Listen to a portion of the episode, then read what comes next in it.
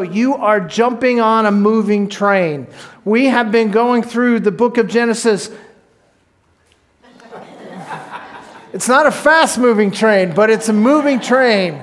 And, uh, and so I don't have time to get you caught up. So I'm hoping you have a Bible at home. If you do, go home this week. You have all week long. Read the first 28 chapters of Genesis. You'll be caught up for next week, okay? Um, if you don't have a Bible and you'd like to have one, all you have to do is come see anyone you saw on the platform today, and they will see to it that you get a free Bible. Just come to us and let us know if you need a Bible. We can get you one, okay? But we're going to get going because we're in chapter 29 now of Genesis. We've been looking at the life of a guy named Jacob, and if you remember where we left off last week, Jacob has a serious dilemma. Jacob is a very, very, very, very, very, very, very rich guy, except he has no money. He's got uh, the inheritance, he has the legal right to his father's estate. Only problem is his father won't die. His father has given him the blessing, but at this point, his father is going to live another 40 years or so. And so he is in danger. His brother is mad at him for good reason, and his brother is threatening to kill him. And so his parents say, Hey, get out of town. Get out of town tonight. There's no time to pack, there's no time to mess around. Head east and get out of town. Run for your life. Your brother's trying to kill you. And by the way, as long as you're going east, go all the way to your uncle's land and he lives in a place called Haran. If you go northeast, you can get there. And when you get there, find a wife for crying out loud. You're a million years old. You've never been on a date. It is time for you to find a wife. So when you get to the land of your, of your ancestors, I want you to find a wife. Look for this guy. His name is Laban. He's your uncle, and uh, he's going to um, provide a wife for you. So we find Jacob on the road. He is completely by himself. His entire life, he has lived with servants. When he was a kid, he had nannies and he had butlers and he had maids and he had all these people who took care of him. He has had that his whole life. He is born with a silver spoon in his mouth. He has never done a lick of work that we know of in his whole life. The only thing we've ever seen him do is make some food in the kitchen. Other than that, that's a big day for him.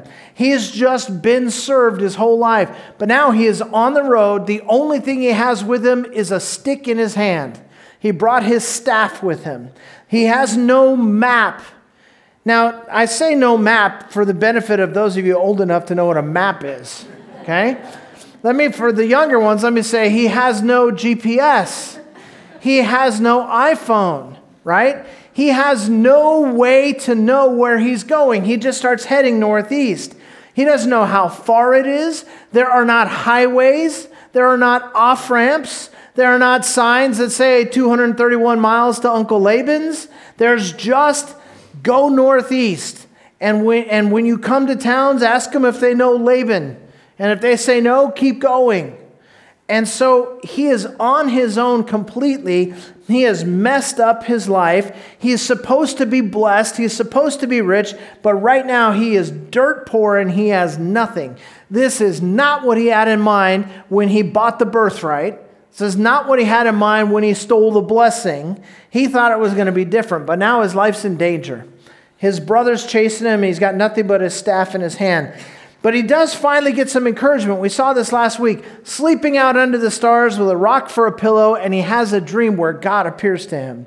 And God reminds him of the promises that have been passed down to him from his grandfather and his father. And God promises that he will be with him and he will make him a great nation and he will give him a family. So he awakes and basically says, We'll see. We'll see how God does. We'll see if God takes care of me. He has no way to feed himself. He has no way to take care of himself. He says, We'll see if God takes care of me. If God feeds me, if God clothes me, if God protects me, and if God brings me back safely to my homeland, then I will make him my God. Okay? But he wakes up a little bit encouraged because God has told him, You are going to have a family. So now he's off to find a wife, and he thinks maybe he's going to find one. Um, and, and here's the thing, though he's looking for an uncle he's never met. in a land he's never been to. He doesn't even know whether that uncle is still alive. Apparently, the uncle is not on Facebook, he's not on Instagram. There's no way of seeing what's going on with the family that lives far away. And he doesn't even know for sure if this uncle is still alive.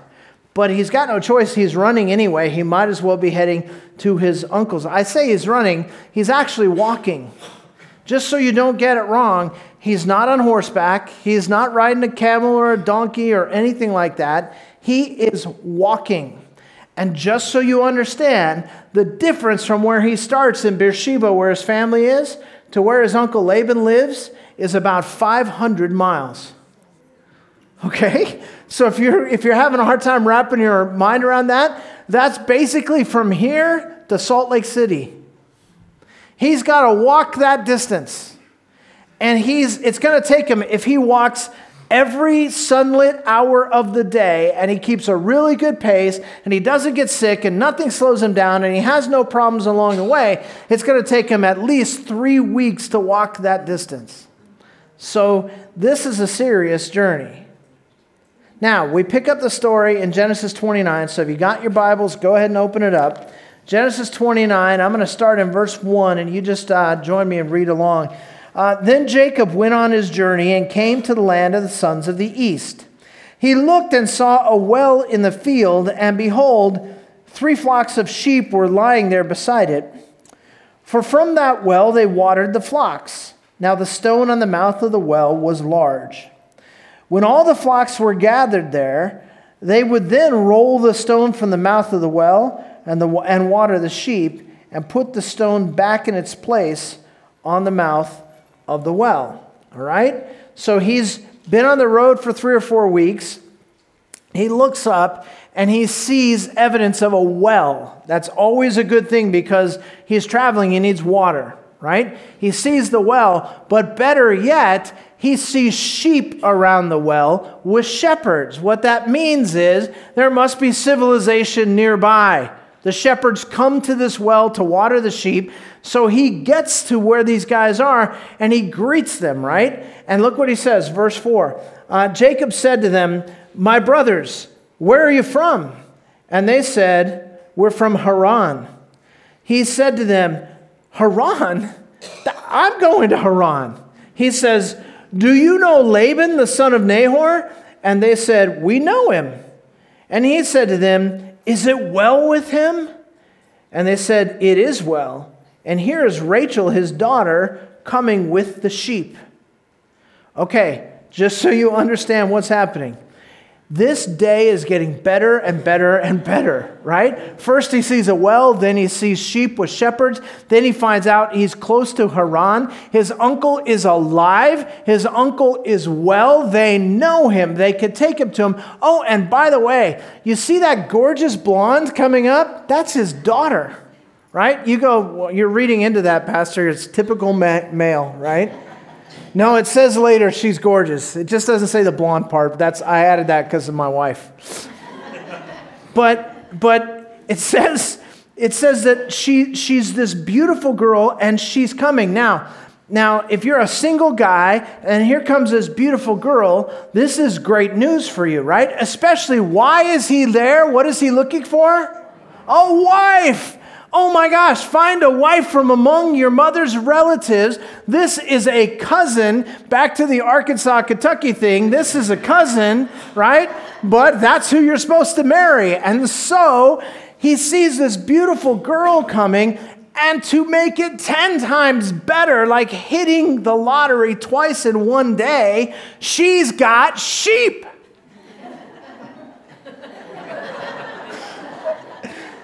Some of you guys are looking at me like that's not a turn on at all. What's the...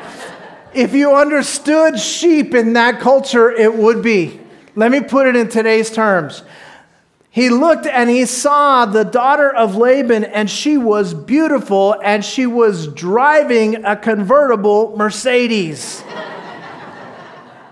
Sheep are money in that culture all of a sudden he realizes hey, Uncle Laban's got cash. He's got a beautiful girl and he's got money.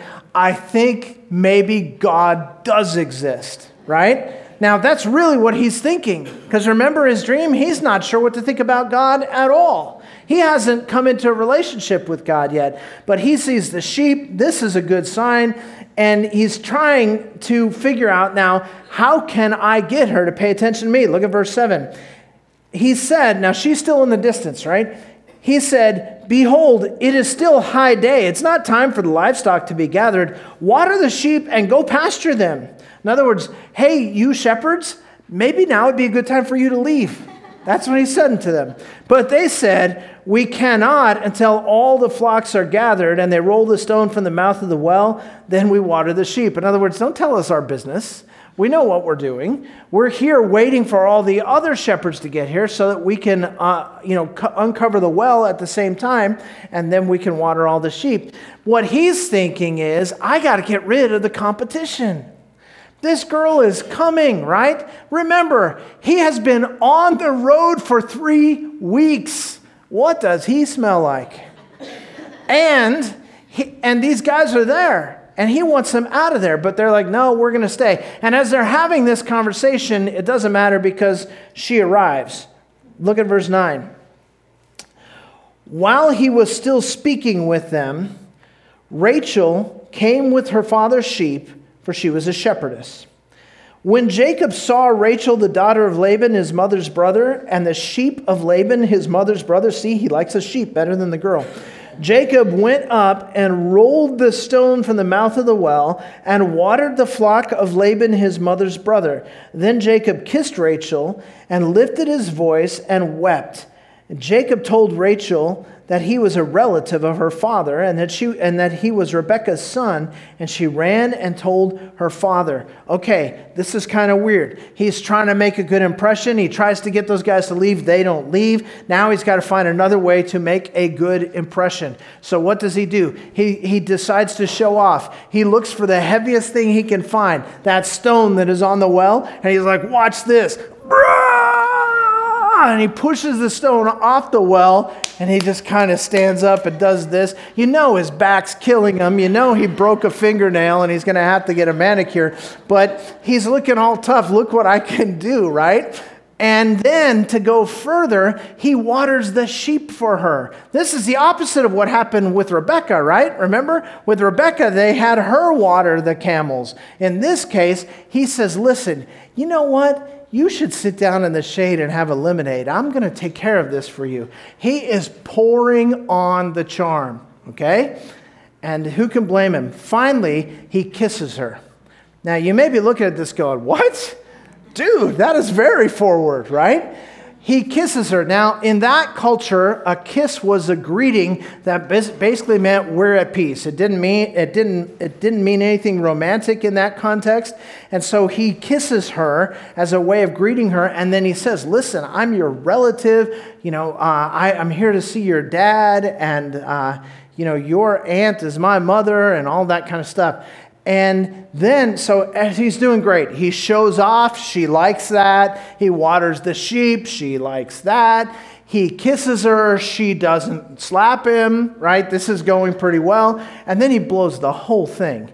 And says in verse 11 Then Jacob kissed Rachel and lifted his voice and wept. Now, now guys, I'm going to give you a, a hint. I've been out of the dating game for a while, but this much I know um, it's okay for men to cry, but not on the first date. Okay?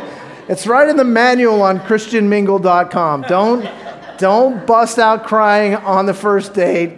Girls, except she dug it. She was like, oh, he has a sensitive side, right? And, and so this is just going perfect. He is overcome with emotion because he wasn't sure any of this was ever going to happen. And now he can see God's hand in this, and he's starting to wake up and realize God is doing this. And it didn't scare her away, apparently, because she runs to get her dad and says, Dad, I have a guy I want you to meet, right? And as you know, that means she likes the guy. And dad's probably going to hate the guy, right? But that's what it means. And so, verse 13, let's pick it up. So when Laban heard the news of Jacob, his sister's son, he ran to meet him and embraced him and kissed him. See, there's a, another kiss. And brought him to his house, and he related to Laban all these things. Laban said to him, Surely you are bone of my bone and flesh of my flesh. And he stayed with him a month. Then Laban said to Jacob, Because you're my relative, should you therefore serve me for nothing? Tell me, what shall your wages be? This guy, Laban, is smart, right? He basically says, Look, you've been here for about a month. I notice you keep helping out around here. It's not fair for me to take advantage of you like this. So let's work out a wage. So why don't you tell me what your wages should be? Now remember, this is a guy with a huge trust fund and nothing in his wallet, right? And so he could use some wages. And so they both put their bargaining hats on and they sit down at the table to bargain. And here's what they come up with. Look at verse uh, 16. Now Laban had two daughters. The name of the older was Leah, the name of the younger was Rachel. And Leah's eyes were weak, but Rachel was beautiful of form and face. Now Jacob loved Rachel. So he said, I will serve you seven years for your younger daughter, Rachel. Laban said, It is better that I give her to you than to give her to another man. Stay with me. So Jacob served seven years for Rachel, and they seemed to him but a few days because of his love for her. Aww. seemed like just a few days. He loved her so much. He didn't mind. Isn't this cool? Isn't it nice to see Jacob do some work, right? Well, the only heaviest thing we've seen him lift so far is a spatula before that stone. But now he's, he's working, and he's going to work for seven years, and the, those seven years go by in no time. Why? Because he is madly in love with this girl. And don't forget, I know it's so weird, you can't get the picture in your head, but he's pushing a 100, you guys. Okay? It's time for him to get married. And so he has been waiting his whole life for this and he is now excited. So those seven years go by, he works hard. But here's where we're going to slow down a little bit. Because we've just been introduced to Laban's daughters who turn out to be very important characters in the story. And so I want us to stop and get to know them a little bit because we only get these few verses of introduction for these young ladies, but these few verses tell us a lot. The older one is named Leah or Leah, depending on how you want to pronounce it. But since we already have a Chewbacca in the story, I'm going with Leia, okay? David laughed. You got to wait for the New Testament before you meet Luke. He's coming too, but. Gee, come on, help a guy out. Okay, so her name is Leah, and the younger sister is named Rachel, and it gives us these verses and it contrasts these two girls for us, okay? Leah's name, the name Leah, means cow. And the name Rachel means lamb. Or, or maybe you, means female sheep. And so already from their names, you get a sense, right? And verse 17 describes Leah to us, and, the, and all that it can say about her is Leah's eyes are weak. Leah has weak eyes, or maybe your Bible says dull eyes. Or if you have a paraphrase, it might say uh, um, Leah was hard to look upon, or Leah was hard on the eyes. Okay? It's really hard to translate. We don't know exactly what it meant, but we know this it was not a compliment. Okay? Basically, there are two girls. Rachel is drop dead gorgeous, and Leah is unusually homely. That's what we know. Um, and, and if you will picture in that society, for the most part, it's still true today in this part of the world, the women wear full coverings, and often all you see is their eyes in public, right? So when it talks about her eyes being dull, it could be something as simple as, you know, there was just no sparkle in her eye, or it could be that, that her face was really messed up. And we don't know exactly what it means, but it's clearly a contrast from her sister Rachel, who is beautiful in form and face. And to make a comment in this culture that a woman was beautiful in form and face, in a culture in which they would wear something like burqas, and you would have no idea what her form was like, is to, is to really highly compliment her beauty. In other words, one of these girls is in the Miss America contest, and the other girl can't get a date. And they're sisters. So you can already imagine what it's like to be the older sister of Miss Teen Haran, right? Every time the phone rings, it's for Rachel.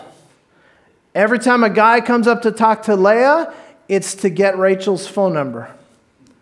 That's what's going on in Leah's life. This is how she's always lived. And that brings up a topic that we don't usually talk about in church, even though it's just a well known topic. It's just rude. So we don't talk about it in church. We just don't even talk about it in public. But we're going to talk about it because the scripture brings it to light here. It's not a minor issue that these girls look so different. So here's, here's the fact ladies, only about 4% of you are beautiful. That's not my opinion, so don't write letters to me. That's your opinion, ladies. If you remember a year or two ago, um, Dove Beauty Products did that whole um, Dove Real Beauty campaign. If you remember, it was commercials and online. And it was, it was showing women of all different shapes and sizes in different parts of the world. And, and uh, as part of Dove's Real Beauty campaign, they did an international, worldwide survey of women and asked them a bunch of questions. And one of the questions was simply, do you consider yourself beautiful? And 4% said yes.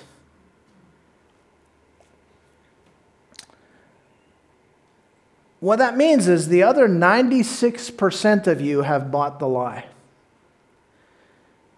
See, in our culture, not to mention all of the other cultures, but we could speak of our culture, in our culture, we are constantly surrounded by some Hollywood description of what beauty is, right? Or some Madison Avenue magazine cover description of what beauty is. And every time we go to the checkout stand in the grocery store, there's a rack of magazines that tell us through pictures and words what beauty is, right? And every female has to be bombarded with this kind of stuff all the time, whether it's commercials or ads or TV stars or, or pop stars or whatever, and, and we're constantly told if you don't look like this, if you don't look like this, if you don't look like this, you don't look good enough.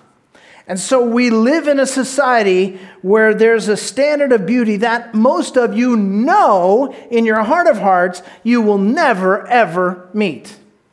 Now, I don't know what the definition of beauty was in Haran 4,000 years ago, but whatever it was, Rachel had it and Leah didn't, and they both knew it. Because the definition of beauty is not objective, right? It changes from person to person, from time to time, from culture to culture. Some cultures have seen that the bigger a woman is, the more beautiful she is.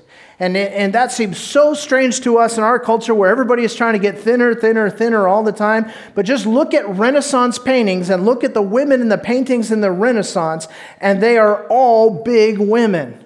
That's the standard of beauty at that time in Europe.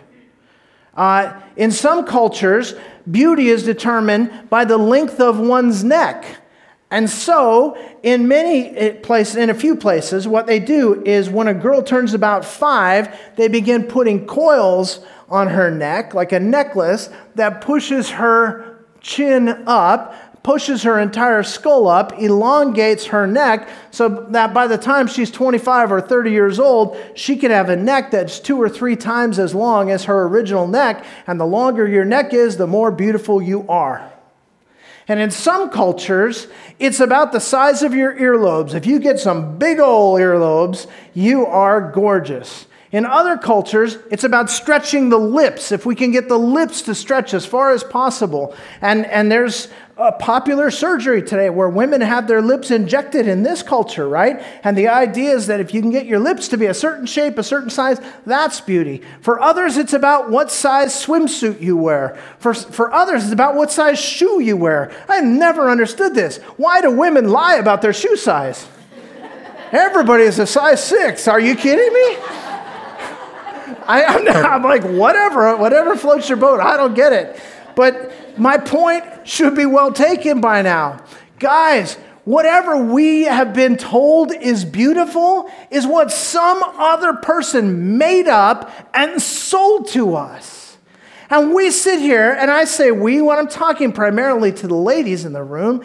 Ladies, you sit here and you, you judge your beauty based on comparison to those those fake pictures of fake people who don't even really exist, and you think, I'm not beautiful, I don't measure up, I'm not good enough, and it hurts your self esteem and it changes the way you carry yourself and all of that kind of stuff. All the while, God says in Ephesians chapter 2, verse 10, you are his masterpiece. And, and you got to forgive me for just running off on this tangent, but I have two daughters, and I have two, three, they keep coming. Three granddaughters. and by God, this has to change. We, we have got to stop convincing women that somehow their worth is tied into some view of beauty that none of them ever, ever even thinks they could live up to. God says, you're a masterpiece. Whatever the definition of beauty was in that culture, Rachel had it, Leah didn't have it, and everybody knew it. And so Jacob offered to work for Rachel, even though she was the younger sister. And Laban took her up on the offer, took him up on the offer, and he got seven years of labor, right? Because women in that culture were property. Very difficult for us to even wrap our minds around. As far as we still have to go in the equality discussion in this culture, we've come a long way compared to where they were. Women were not very valuable property. You know, land was valuable, clothing was valuable, animals were valuable, and women were throw ins and women had no rights and women had no voice and women didn't determine who they would marry. That was a deal that was worked out between two men and a price was exchanged. They called it a dowry, but you bought a wife. And you and you bargained with her dad for the price and he needed to get the best price he could get cuz you only had so many daughters. And Jacob didn't have any money. And he didn't have an ATM card and, and he didn't have Venmo, and he had no way to pay. So he gave him seven years' labor. And he made him wait seven years. And we don't know why. I have a hunch why. I think that he figured in those seven years he would be able to marry off Leah. Seven years go by. Seems like a couple of days, right? Pick it up in verse 21. Then Jacob said to Laban, I love this, this cracks me up. Every guy in the room will go, Yeah, I get this. And the women will be like, Oh my goodness. Then Jacob said to Laban, Give me my wife, for my time is completed that I may go into her. Okay? Now, if, you've, if you haven't been a Bible reader for very long, let me just translate that. Hey, dude, time is up. I want to sleep with your daughter tonight. That's what he's saying. Okay? And, and he's just being forward and the dad's like, Well, I guess you, you worked seven years, so okay. So, um, verse 22 Laban gathered all the men of the place and made a feast. Now, in the evening, he took his daughter Leah and brought her to him, and Jacob went in to her. Laban also gave his maid Zilpah to his daughter Leah as a maid. Did you notice? It wasn't Rachel, it was Leah. He brought Leah to her, to him in the night. Verse 25 So it came about in the morning that, behold, it was Leah. And he said to Laban, What is this you have done to me? Was it not for Rachel that I served with you? Why then have you deceived me? If you're a Leah fan, this is just getting worse and worse, isn't it? And And it cracks me up, right? So obviously there's trickery afoot. And you say, how in the world does this happen? Remember, the women are completely veiled and they're veiled certainly for the wedding. And don't think of a wedding the way you've been to weddings in our culture. In this culture, the deal would be made. They would have a seven day long feast that was a big party, right? Hence the phrase wedding party. And they would gather everybody together. And, and basically, at the beginning of that seven days, the, the father of the bride would bring the bride to the groom and they would consummate the marriage while everybody partied. There was a lot of alcohol flowing. The women were veiled. It is dark. And you have this nervous bride, and she's brought in, and he doesn't know what happened until the morning light hits her face, and he rolls over and he sees weak eyes. And he freaks.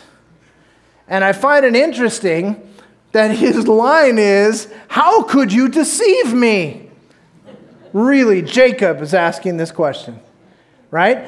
Can you picture him? He jumps up, he's in just his boxers, he runs across the camp to Laban's tent, and he starts screaming, What have you done to me? What have you done to me? Again, Leah's hearing all this, right? And you think to yourself, How in the world did the girls do this?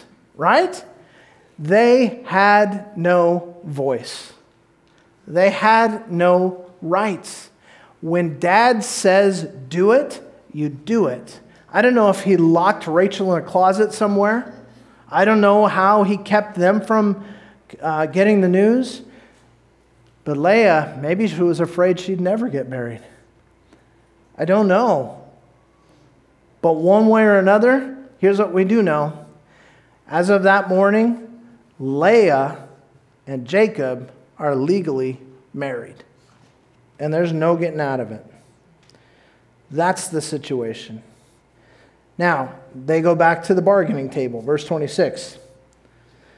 Uh, but Laban said, It's not the practice in our place to marry off the younger before the firstborn. Again, my hunch is he figured he'd have her married by then, but he didn't and it would have been a shame on his family. She would have never gotten married if her younger sister had gotten married first. Verse 27 Complete the week for this one, and we will give you the other one also for the service which you shall serve with me for another seven years. Remember, I said the festival, the feast is a week long? He basically says, Look, we have these guests here. Let's not make a scene. Let's not embarrass everybody. Let's just continue this, this party for the week. And when the week is up, I will give you Rachel, and you will owe me seven more years. And that's what he agrees to. You see this family pattern developing? Jacob now has two wives, and he only loved one of them. I mean, oh, he, he slept with them both. The unloved one turned out to be the most fertile one, so she served a purpose. But she knew that he loved Rachel more than he loved her. But Jacob came from a family with a history of this kind of thing. They played favorites in his family all the time, right? Abraham had two women, if you remember, and two sons. And everybody knew which woman was a favorite, and everybody knew which son was the favorite. And in Isaac's family, he had two sons. One was mama's favorite, one was daddy's favorite. Everybody knew who the favorites were, and you had no problem playing favorites. Do you see what happens in families when we allow dysfunction and unhealthy things to exist in our families? They get passed down to our children. And a lot of times, as adults, we can look in the mirror and go, ah, I'm willing to live with it. Are you willing for your family to live with it? Let me ask you, men. Are you willing for your daughter to marry a guy who will treat her exactly the way you treat her mother? We pass these things down. And we have this generational dysfunction now in this family. Verse 31. Now the Lord saw that Leah was unloved, and he opened her womb, but Rachel was barren. Again, the pattern Every one of these generations has had a barren wife. She's barren. Leah conceived and bore a son and named him Reuben, for she said, Because the Lord has seen my affliction, surely now my husband will love me. The word Reuben, the name Reuben, has a very specific na- uh, meaning. It means, Look, a son. That's his name. Look, a son. Do you, do you understand why she named him that? Hey, look, I have some value. Hey, look, I gave you a son. She didn't give you a son. I, look, look what I gave you. Now maybe you'll love me. But he didn't love her. Verse 33. Then she conceived again and bore a son, and said, Because the Lord has heard that I am unloved, he has therefore given me this son also. So she named him Simeon. And she conceived again and bore a son, and said, Now this time my husband will become attached to me, because I have borne him three sons. Therefore he was named Levi. And she conceived again and bore a son and said, This time I will praise the Lord. Therefore she named him Judah. Then she stopped bearing. Leah is craving love, but all of her efforts don't bring it. Jacob is only too happy to keep sleeping with her because he's a guy. And she is serving a purpose. She's giving him sons. She's spicing up his sex life. And she is, is making things better around the camp, but she is not getting his heart. Single ladies, please pay attention to this. Because we guys are really good at this game. Don't be confused into thinking that because he wants to sleep with you, he loves you. It's not the same thing in a guy's head. And so here we have this, this woman who is trapped in this situation. And she is continuing to try to be the best wife she can. She's trying to meet her husband's needs in every way that she can. She's in this incredibly awkward situation where she's competing for time and attention of her husband with her sister. So she can't even really hate this woman the way that Hagar and Sarah hated one another. They're both put in this terrible situation. And she's being used. And we need to understand there is a difference between being loved and being used. And she's being used. And it's just an ugly story. The whole story is a story full of pain. Leah is unloved. She's been humiliated. She's been used. All she wants is to be wanted. All she wants is to be loved. All she wants is to be recognized. All she wants is to be affirmed. She's trying to find her sense of significance. And she keeps having uh, boys thinking, you know, in this culture, this makes me significant. But he still won't love her. Rachel, on the other hand, is gorgeous and barren.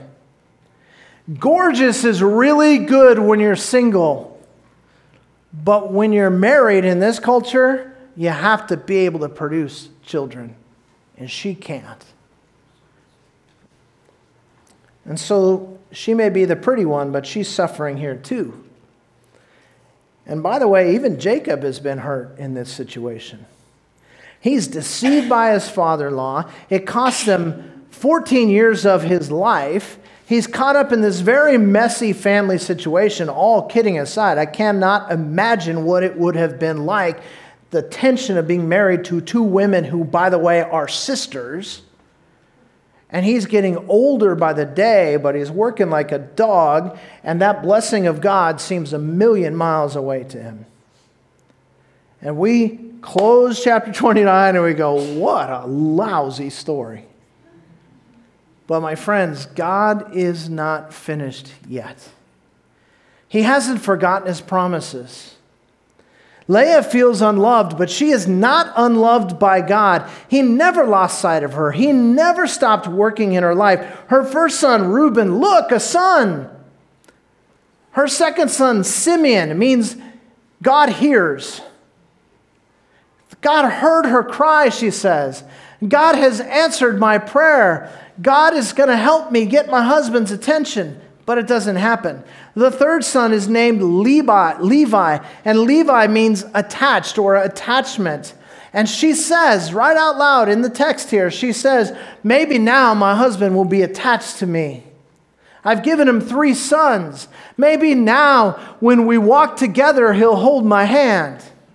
Maybe now, when he's trying to figure out whose tent to go to each night, he'll come and sit with me on the porch and sip tea before bed. Maybe now he'll ask me how my day was. Maybe now he'll want to be with me. Three sons, no luck. And her fourth son is called Judah. She says, I've decided to praise the Lord. Judah means praise. You, you think God forgot her? Jesus Christ is the lion of the tribe of Judah. He put her in the genealogy of Jesus, the ugly one. God didn't forget her. She's finally figured out that her only sense of significance, her only validation, her only completion is going to come from God. And so she names her fourth son Praise. Listen, the love of another person is a wonderful thing. I hope all of us can experience it in our lives, but it pales in comparison to the love of a perfect God. That's where your significance lies. Not in a man, not in a woman, but in God alone. Jacob thought he, he needed Rachel. All he needed was Rachel, and then he could be fully satisfied. But he too lived a life of conflict and frustration and hopelessness until later on when he finally makes things right with God. Rachel thought I've got Jacob. Now, if I could just give him some children, then I would have some honor, some value, some purpose, some worth. Only she can't give him any children. And so, what she has to do is look every day at her sister taking care of their kids. And every now and then, her sister says, Hey, um, Jacob and I have to go to this. Can you come babysit my kids?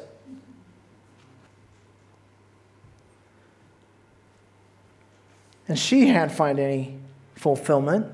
She can't find any significance. My friends, the only place we can ever find our significance is in a personal relationship with God Himself. Everybody else will let you down.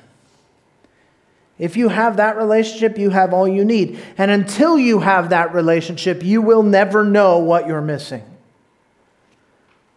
I was fascinated to hear this quote from Tom Brady, the football player. If you don't know, Tom Brady is generally considered the greatest quarterback, if not the greatest football player of all time. He has now won six Super Bowls, but at the time of this quote, he had only won three Super Bowls. He's married to Gisele Bündchen, arguably one of the most beautiful women in the history of the world. And he is rich beyond measure. And by the way, his wife is worth more than he is. Here was his quote I've won three Super Bowl rings. I'm incredibly wealthy, and I wake up every morning next to a supermodel. Why do I still want more? And I have an answer. It's because every human being was designed with a God shaped void in his heart. And God's the only one who fits and we could try to shove other people into it, and we get nothing but hurt. We try to shove material things into it, we get nothing but disappointed. We, sh- we try to shove fame into it or experiences, none of it works. It all leaves us feeling like something is desperately wrong. And only God fits.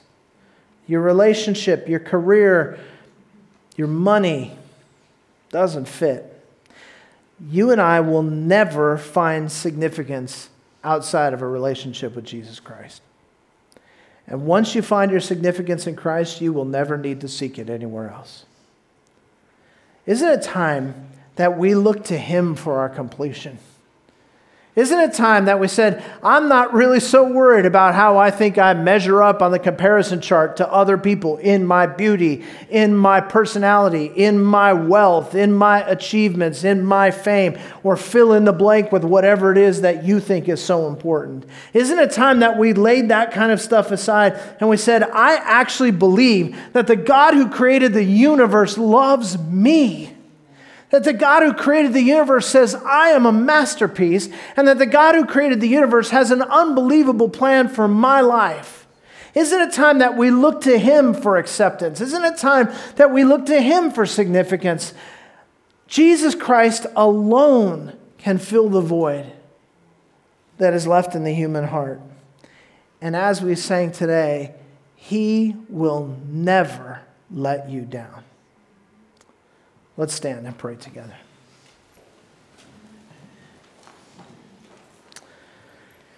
Father, we come before you, um, every one of us with scars. Every one of us knowing that we don't measure up by some standard. Every one of us feeling like we have failed in some area, or perhaps many. Every one of us knowing that we're inadequate we come to the only one who is adequate. We come to the only one who is enough. We come, Father, searching for our significance in you. And Father, we thank you that you have set the record straight when you said that you love every one of us so much that you would send Jesus to the cross to pay the price for us. God, help us find our worth in you. Help us find our value in you. Some of us, Father, find ourselves right now in situations, family situations, that are just painful. There's brokenness and bitterness, and, and there's mistreatment, and there's all that kind of stuff. God, won't you just put your arms around everybody who's in that situation? Won't you just help us to find comfort in you and stop seeking that comfort somewhere else? Father, won't you help us to know that when we're pleasing to you, we can be truly content? May we find that contentment in you alone. In Jesus' name we pray. Amen.